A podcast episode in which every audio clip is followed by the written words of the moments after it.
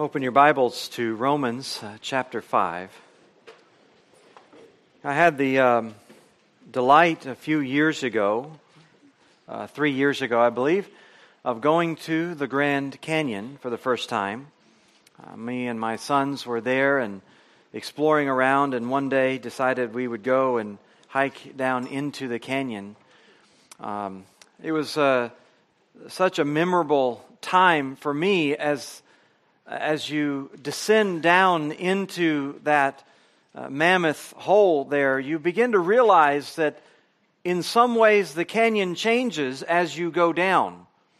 You couldn't have anticipated it, looking at it and being in awe of it from the rim and trying to take in the full breadth of the distances in front of you. And yet, as you descend down the trail and you are taking note along the way of each of the various uh, strata uh, of rock that are in front of you, and then you lift up your eyes uh, to what is above, and you are once again amazed at the views uh, that are that are before you. And and every every few uh, moments as you walk down, it's just another level of amazement that I could hardly get over the whole time. Well, this morning we are, if you will, descending. We're descending into another magnificent view of another magnificent doctrine.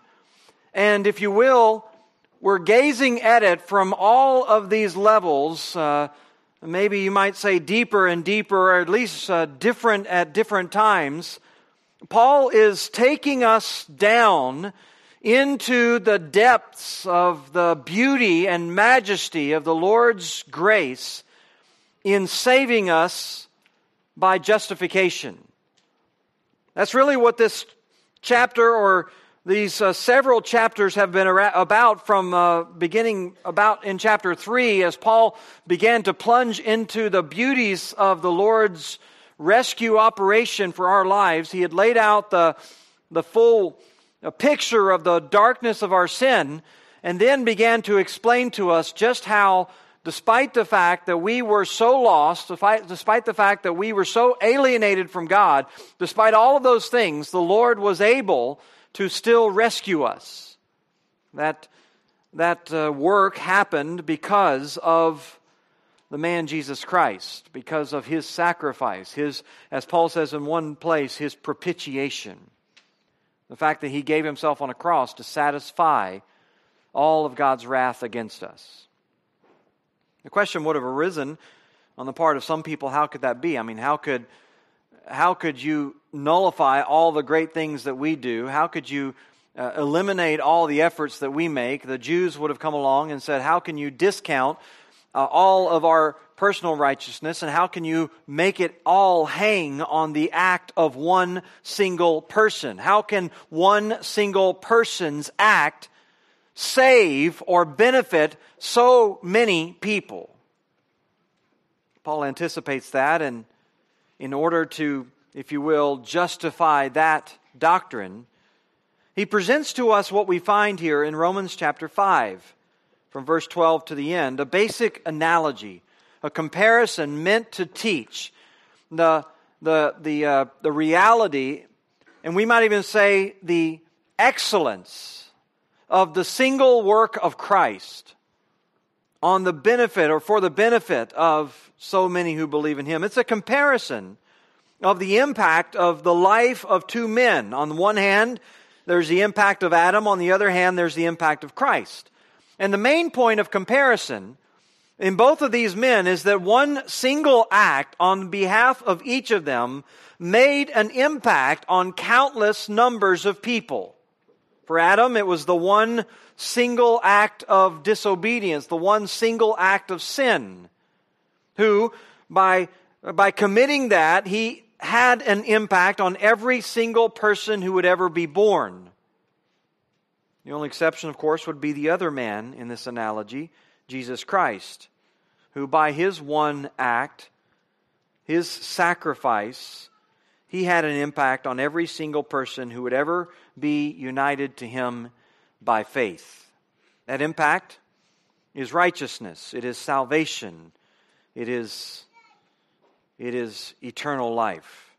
Now, that's the basic analogy. One man sinned, it led to condemnation, and it led to death. One man obeyed, and it led to salvation, and it led to life.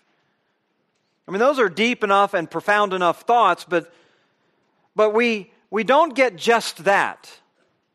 We don't get just that. As Paul uh, began, as we start, started to see last week, Paul begins in verse 12 to take that basic analogy and unfold it in various levels of glory for us or take us down into deeper and deeper stratas of that amazing truth. And we begin to see how life is reigning through Christ and death was reigning through Adam, and yet those truths only scratch the surface of what these two men did in their respective roles. All of this summarized as 1 Corinthians 15 22. As in Adam all die, so in Christ all are made alive. But that is, that is only the surface. Paul begins to explain to us in detail the impact of these two men.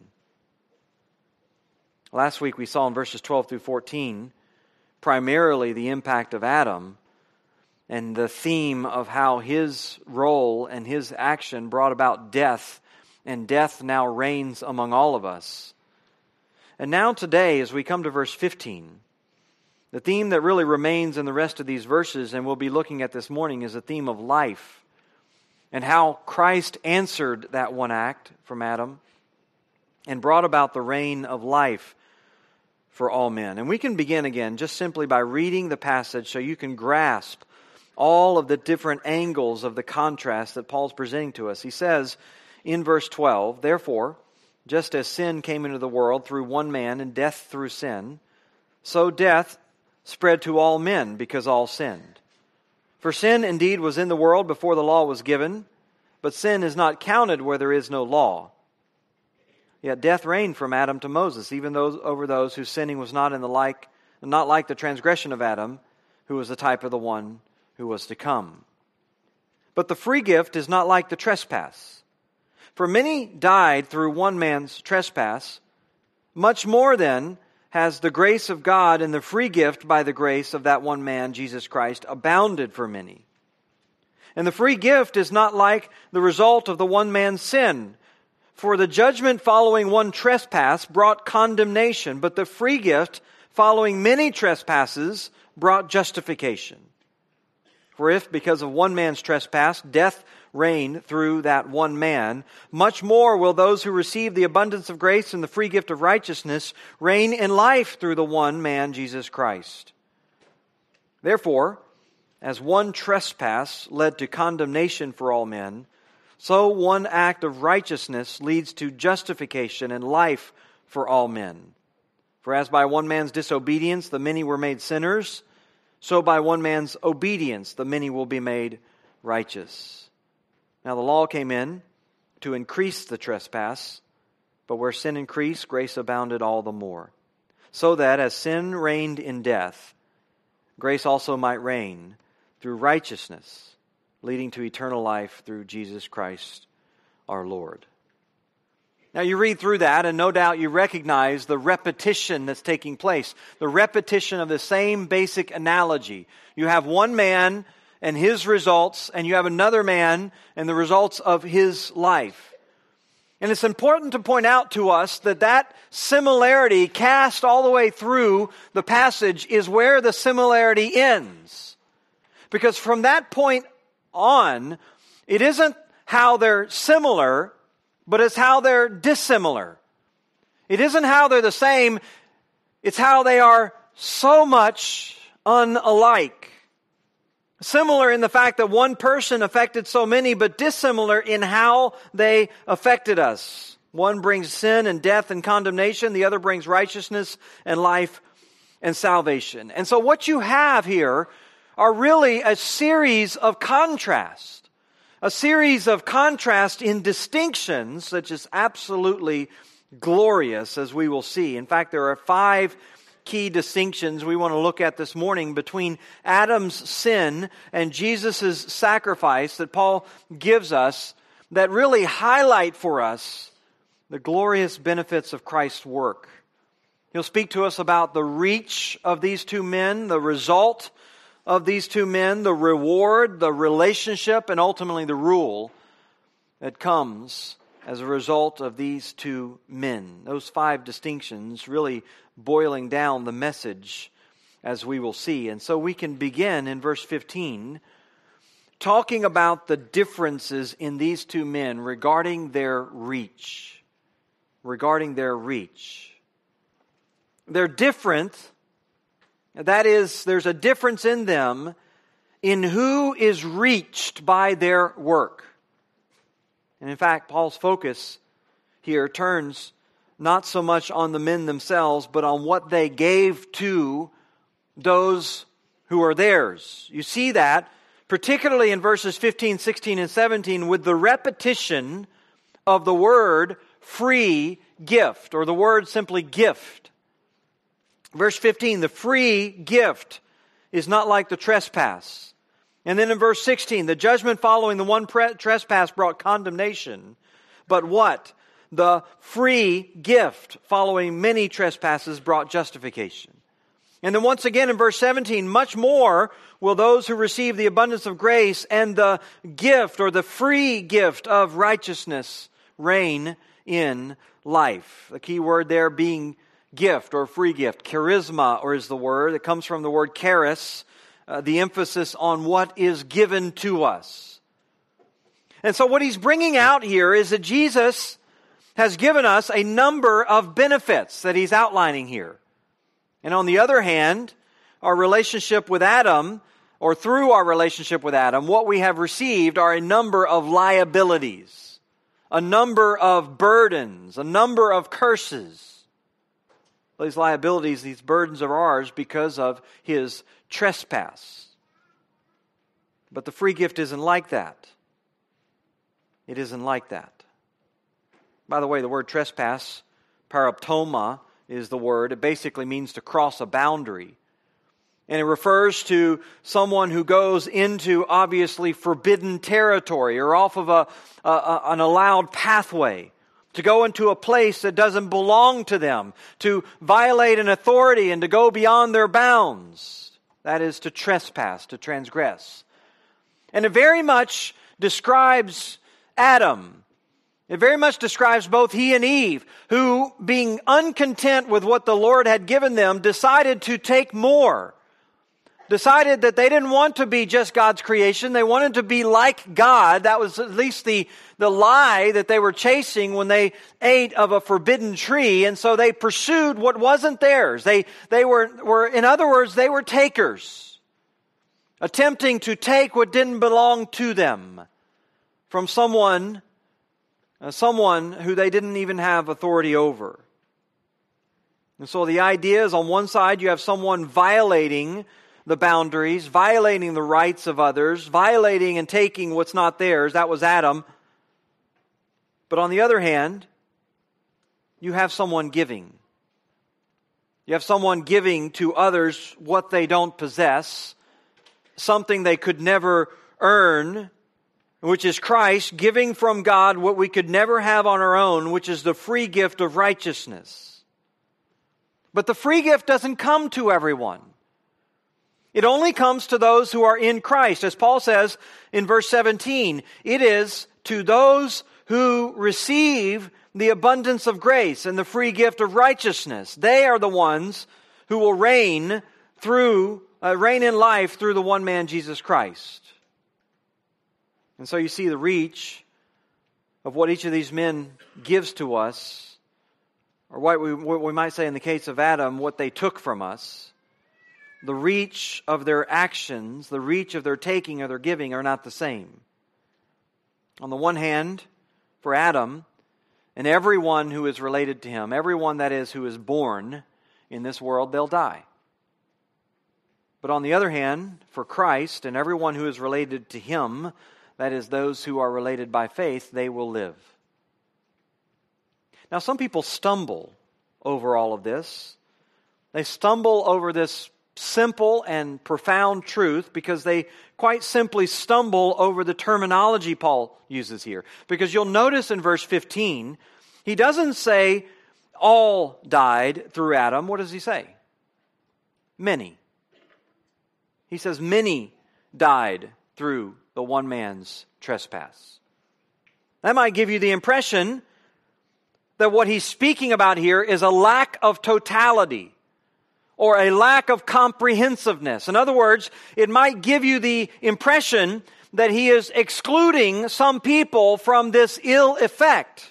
Not every single person, in other words, is going to suffer the effect of what Paul's talking about. But of course, we know from the rest of Scripture that it is appointed to man once to die. We know from the rest of Scripture that the wages of sin is death, and that everyone is sold under to sin. Even last week, we know that every person born in this world, with the exception of Christ, whose miraculous conception exempted him from this curse, we know that every one of them suffered the ill effects of Adam's curse because they're all credited with his violation. His curse is applied to you before you're ever conceived. And so you are conceived, therefore, in sin, dead spiritually, dead to the things of God, incapable of responding to God.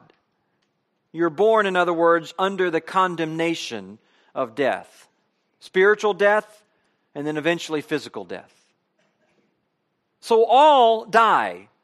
Scripture emphatically Uh, teaches that everywhere. Even this passage teaches that. Every person born in this world is born under the same condition. It isn't just for many of us, it is for all of us.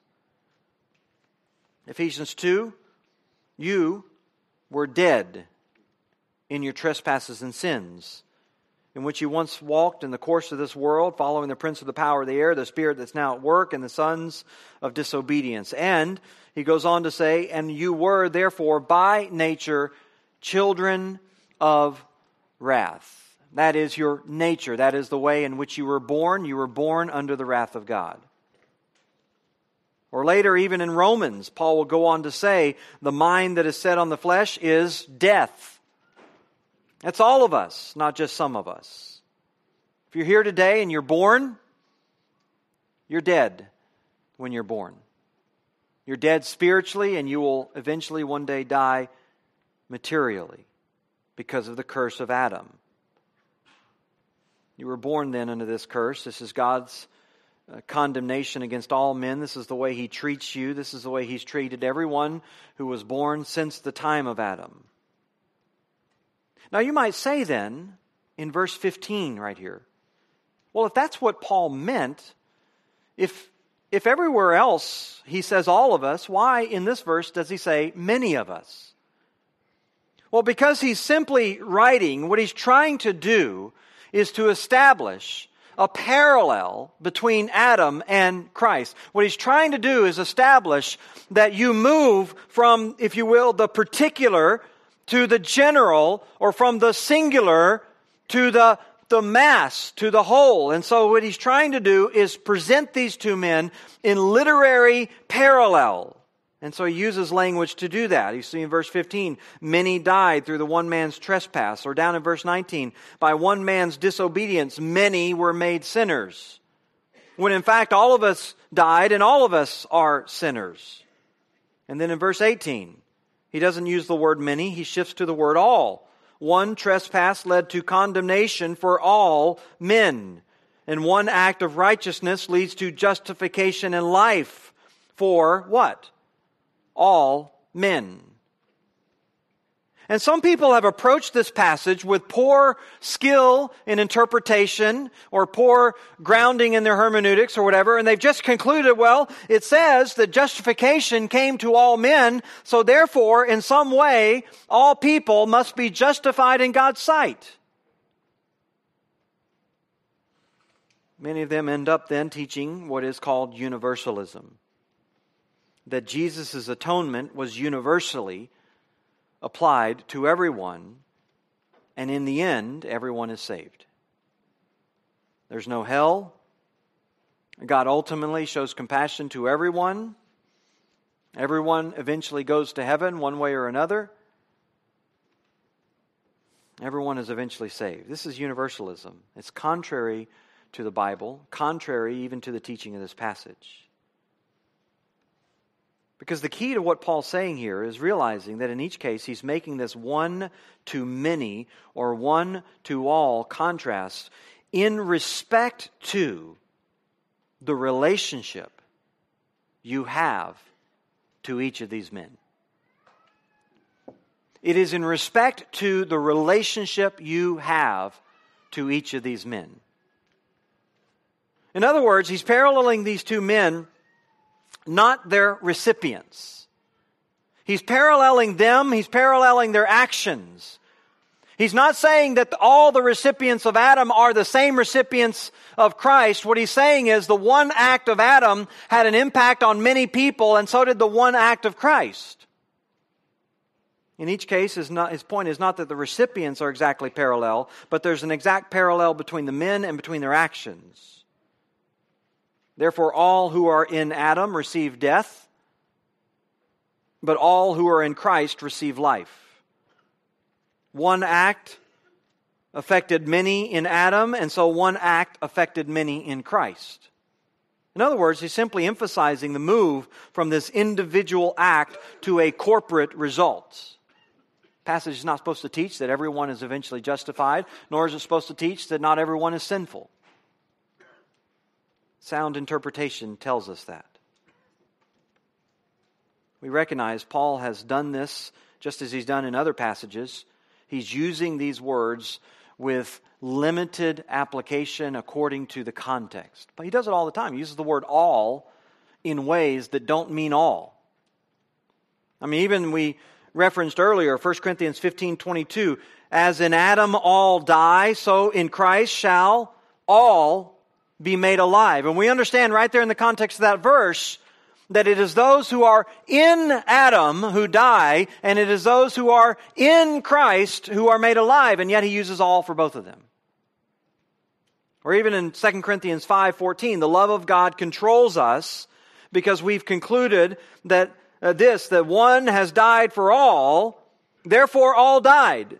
And he died for all, that those who live may lo- no longer live for themselves, but for him who died for their sake and was raised again. In other words, who are the all for whom Christ died? They are the ones who have died with him and, re- uh, and live with him. So we recognize when Paul uses the word all, it has to be interpreted in its context. All doesn't always mean every single human. All, as we saw in verse 17, even here, refers to those who receive God's grace and his free gift in Christ. The point is, really, here in verse 15, then, that the transgression, the trespass of Adam, extended to every person who's related to him. And in the same way, the free gift of Christ is extended to every person who is related to him. And so the reach of these two men is, is different. It's different. That's not all. You'll notice how Paul adds the words much more. If, if many died through one man's trespass, verse 15, much more have the grace of God and the free gift of grace of that one man abounded to many. He uses that phrase uh, just as he does down in verse 15 to, to bring emphasis. Adam's single sin had its effect. And, and for men to be saved, it needed an answer, but, but Christ gives us much more. Because his sacrifice pays the penalty not only for Adam, but for all who would believe, and his sacrifice pays the penalty not only for Adam's sin, but even for all of the sins of all those people who believe. So it didn't just answer Adam's sin, it went way beyond Adam's sin. Because now it's not only Adam's sin that we're talking about. Originally, it was that one sin which condemned everyone. But with the coming of the law, for those who heard it, it literally multiplied their guilt. It increased their culpability and increased their sin. And so the punishment was worse for those who are under the law, worse for those who hear the teaching of the truth, worse for those who heard the teaching of Christ, so that Jesus can turn around and say to the people of Galilee, it would be worse for you than in, the, in Sodom and Gomorrah in the day of judgment. Why? Because you heard more truth. And so Christ's sacrifice comes in and is much more than Adam's one sin because it deals with not only Adam's sin and the, and the cumulative impact on every single life since Adam, but it goes beyond that impact and even deals with the impact of all their individual sins. It's much more. Adam's single act was powerful, but Jesus' act was so much more powerful. And so we might say that the evil from which Christ saves us is greater than the evil that Adam gave us. Christ has done more to remove the curse and to forgive innumerable sins. That leads us naturally to a second distinction that Paul's bringing to light as we travel down the pathway and begin to gaze at the various strata of what he's saying to us here in all that Christ has done for us, he tells us there was also a different result. A different result, verse 16, the free gift isn't like the result of the one man's sin. For the judgment following the one trespass brought condemnation, but the free gift following many trespasses brought justification. So, so there's a different result, and the contrast is clear and it's profound. One sin was powerful, it brought judgment and condemnation for the human race, for everyone. And by the way, if you ever if you ever think about, if you ever doubt whether or not God takes sin seriously, just ponder that one truth. That for one sin from one person, God was so angry that he was willing to condemn that one person, but not only him, for that one sin of that one person, he was willing to condemn every single person born into this world. If you ever wonder what God's attitude is about sin, there you, there's your answer. He hates sin. He hates it in the utmost way. And he hates it to such a degree that he will go to the greatest degree in punishment of it. This is the testimony of that. He doesn't take sin lightly. He didn't then, and he doesn't today. The sin of Adam, in other words, was so hated by God, he was willing to condemn all of humanity for it. And guess what? The sin that you committed this morning the sin that you'll commit this afternoon, the sin that you would commit tonight.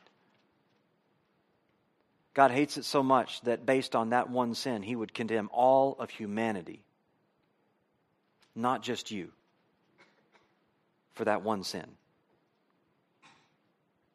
Adam brought condemnation, Adam brought death on all of us. That was the result. The result of one sin death and condemnation to all of us. You might ask, well, isn't that a little bit over the top? I mean, isn't God overreacting? Is God overreacting to one sin? Does God overreact to my sin? Well, it just shows perhaps how little we know of God and His holiness, how little you understand of the heinous effects of sin, how little you understand its ugliness. You could imagine giving birth to a beautiful little baby, an innocent and joyous occasion. Nothing so sweet, really, in the world as a newborn. Their chubby cheeks and, and their, their laugh and the gaze of their eyes taking in everything for the first time. But then someone comes along and accidentally spills a vial of acid all over their face blinding their eyes forever and leaving the skin marred with the scorches of that acid. Doctors, of course, could be there, they could save the life of the child, but you know that the life of that child will never be the same. You know, for the rest of their days, they will be marred by the scar of someone else's carelessness. And while you may delight in loving the child, and while you might show them the grace and love that you've been shown by others and by the Lord, there's no way that you could recapture the joys of sight, the innocence of childhood, the social innocence that will always be lost because of the scars on their face and in their eyes. The offense could be forgiven, but in some ways, so much has been lost. The privileges of sight, the purity of that sweet face can never be the same because of the consequences of one action. You see, this is sin. This is sin. The Lord knew the consequences of one action, and He hates it because sin brings death. It always brings death. It introduces pollution, it introduces marring, it introduces scarring. And not only that, this is much worse than simply some topical or, or, or uh, uh, cosmetic, we might say, effect. This goes to the core of our being. When Adam introduced sin into the world, when he brought sin into the world, it not only marred our bodies, it marred our hearts so that we didn't even want to be with God anymore. It brought about spiritual death so that we now despise the things of God. We disobey His law. We don't want to live under it. We want to go our own way. And so the Lord understands the impact of sin.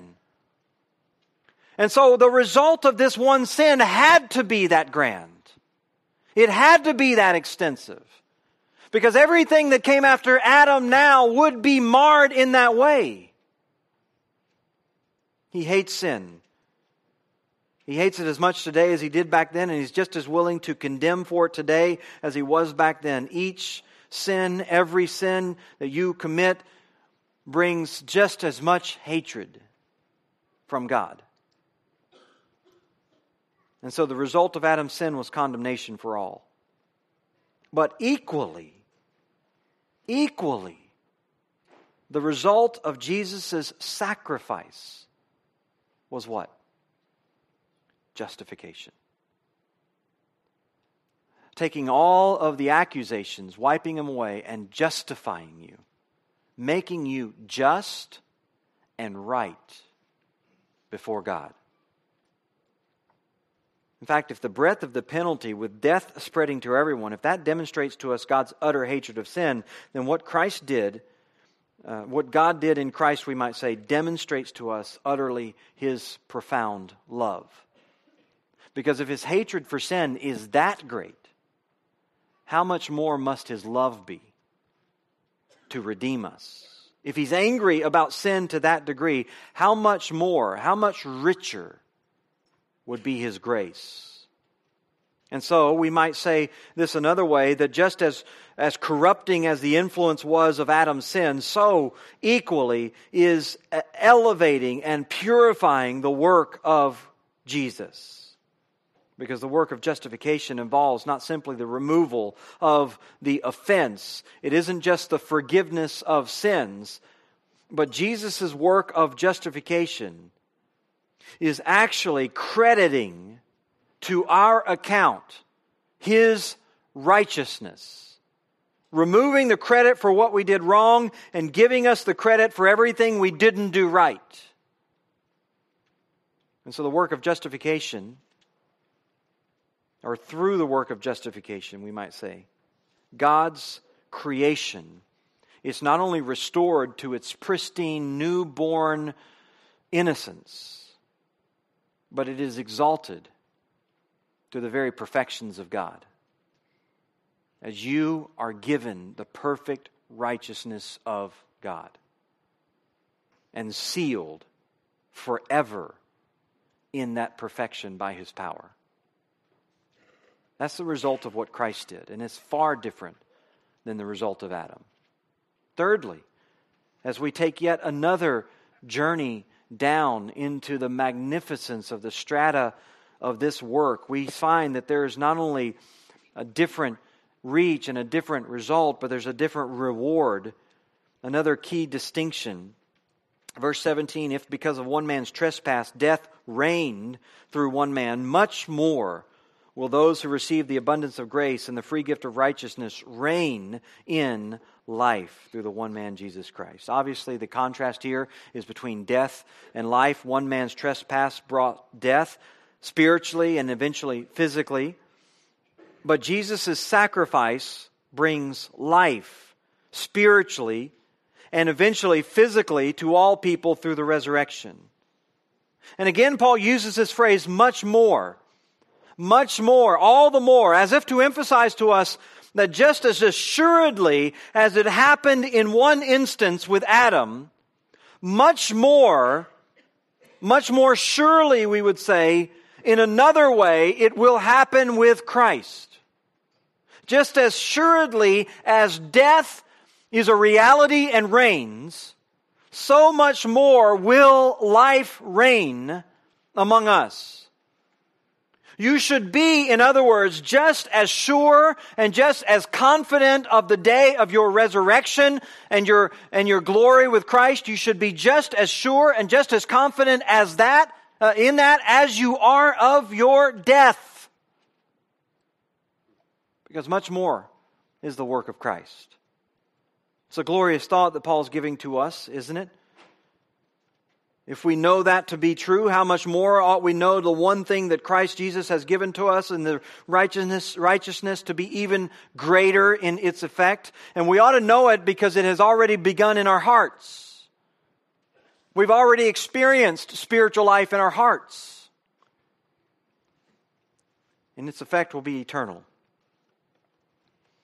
And we might add that whereas the death that Adam's sin brought into the world eventually could be, could be overcome by life as Christ comes, he overtakes the death of Adam. He overcomes it with his work. It doesn't work the other way around because the work of Christ is so much more that it'll never again be overtaken by death. It is the final victor. And so, righteousness and life that comes to us through Christ is guaranteed. Much more is his gift. Guaranteed because it was purchased not by our own deeds, not by the deeds of a faltering and failing man, but it was purchased by the enduring and perfect eternal Son of God. Well, there's another key distinction for us to keep in mind. Paul speaks about it in verses 18 and 19, and that's a difference in relationship. And now the repetition allows us to move through these remaining points rather quickly. And we see here yet this other contrast between these two men, but this time it's a contrast of our relationship to them, or, or we might say a contrast of our reckoning in them and the contrast is now not between the free gift. Paul leaves behind the language of the, the free gift and the benefits. And now he takes on the language of relationship. The contrast now is between the trespass on one hand and the act of righteousness on the other. Or as he restates it in verse 18, disobedience and obedience. Listen to what he says. Therefore, as one trespass led to condemnation for all men, so one act of righteousness leads to justification and life for all men. For as by one man's disobedience the many were made sinners, so by one man's obedience the many will be made righteous. So, Paul, getting to the essence of the issue here, one man's disobedience, as, and as a result, we were all made sinners and one man who was obedient. And as a result, we were all made righteous. Now, Paul doesn't clarify whether what he's talking about here is the fact that through Adam we were declared to be sinners, or whether we were made into people who do sinful deeds because of our relationship with him. And he doesn't clarify whether or not we were declared to be righteous or we were made into people who do righteous deeds because of our relationship to Adam, uh, excuse me, to Christ. But it doesn't matter because both are really true. We're legally declared to be sinners when Adam fell into sin, and every person born after him, born under the same legal status, born under condemnation, is born a dead sinner. And if you're in Christ, you are legally declared to be righteous, despite all of your violations. And yet now you live forever with his legal status, not only as righteous, but but also as one who lives righteously by the working of his power.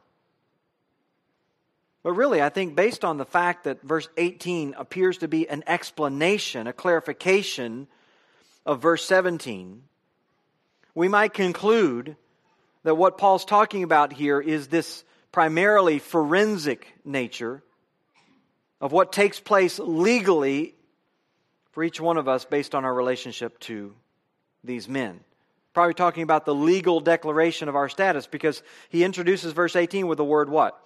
The word for.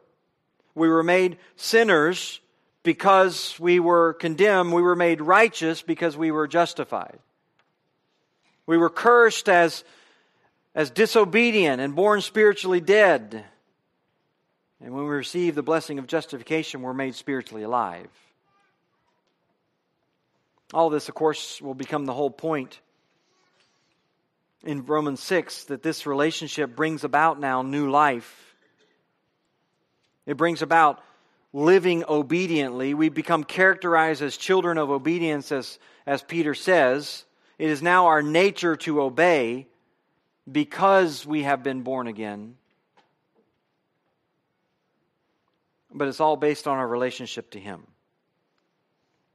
You see, if you're here and you today and you have been taught and you have been brought up and you have been exposed to standards of righteousness. You've been exposed to good deeds. You've been called to obey. You've been called to tell the truth. You've been called to honor other people, to serve other people, to do the things of God, to read His Word, to pray. You've been called to all those things, but you don't have the capacity to do them. You have tried, you failed, you've fallen on your face. There's nothing within you that, that allows you to sustain that sort of life of righteousness. And you wonder why it is. Well, the scripture tells you why it is. It's because you're not spiritually alive. It's because there's no spiritual life within you. And it's not until you have that spiritual life, it's not until you're born again in Christ that you have that capacity to become now a child of obedience. A child who follows the Lord because you have the Lord's law written on your heart. But your relationship with Christ changes all of that. You may have nothing but a relationship with Adam, which brought death. But a relationship in Christ will bring you this new life. Well, lastly, Paul draws our attention to a different rule. A different rule that governs each of these relationships now, depending on which relationship you stand in. If it's in Adam, you stand under the rule of the law. But if it's in Christ, you stand under the rule of grace. And that's the contrast that he makes in these final verses. It's not the free gift and the one trespass. It's not the one act and the one act of righteousness. Now the contrast is law versus grace. As he says in verse 20, now the law came in to increase the trespass. But where sin increased, grace abounded all the more. Law, which brings sin and death, grace, which brings righteousness and life.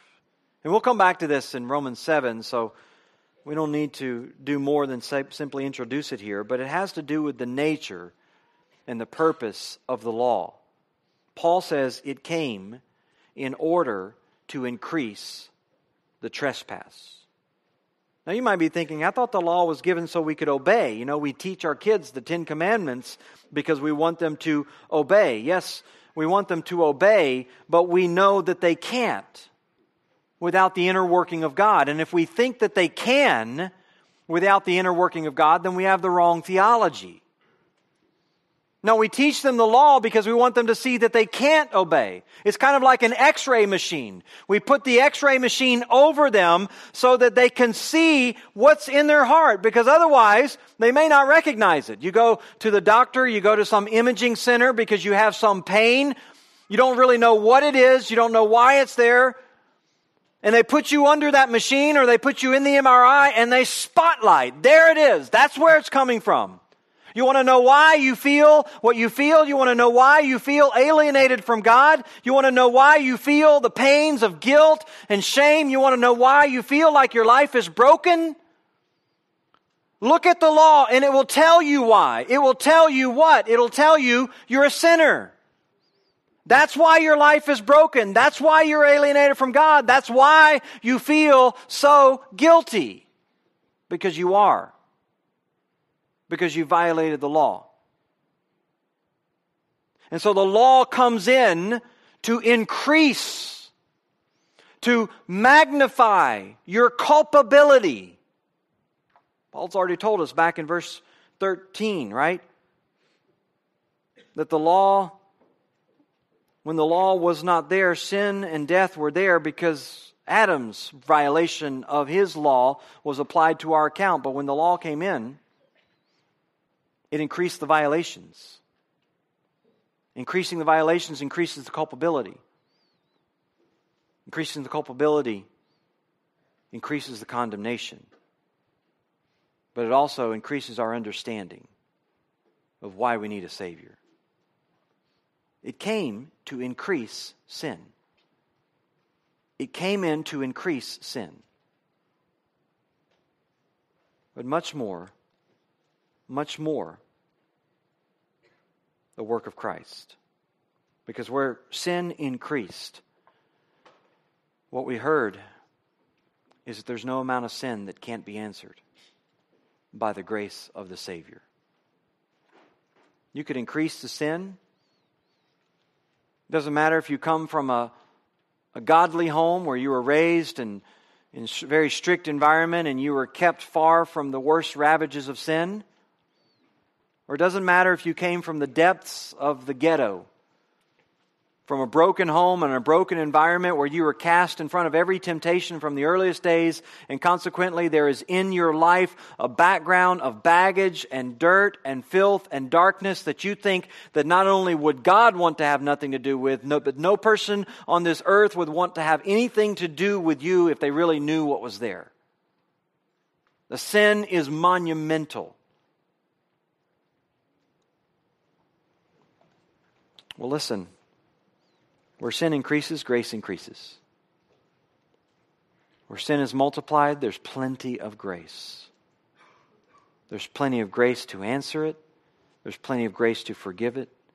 There's plenty of grace to restore it all. It's the answer of Christ. One man might have left you in that position where you're spiritually dead and subject to the powers of sin. But praise God, there's one man who can wipe all that away and make you a new person. Where you're no longer a slave to sin, now you're a slave of righteousness. It's glorious to take in the full gaze of what Christ did for us. Much more, much more than we sometimes ever imagine. But He gave it all and offered it to you if you'll respond to Him by faith. That's our challenge this morning is that you wouldn't leave here without a relationship to Him. That if you're not in Christ, then you are all those other things. You are condemned, you are dead, you're cursed, you're alienated from God. But it just simply takes a response faith. And by faith, you will be saved. You will be saved. Our challenge to you today is believe. Believe what the law says about you, what the x ray machine shows about you, but then believe that God is able to forgive it all through Christ. Well, let's stand together. We'll be dismissed with a word of prayer. Father, we're grateful for this truth. We're grateful for, for all of the ways that it is exposed to us. It ought to uh, lift our hearts to sing, lift our spirits to your very throne. It ought to make us realize that for all the despair and disappointments of this life, much, much more is the grace of our Savior. And we thank you for it, that you answered in such an abundant way, that all the resources of Christ are ours, and we're made to stand together with him. May his name be praised. May his work always be our delight. And may it be our joy to tell others of how much more Christ does for us than Adam ever could. We pray these things in Christ's name. Amen.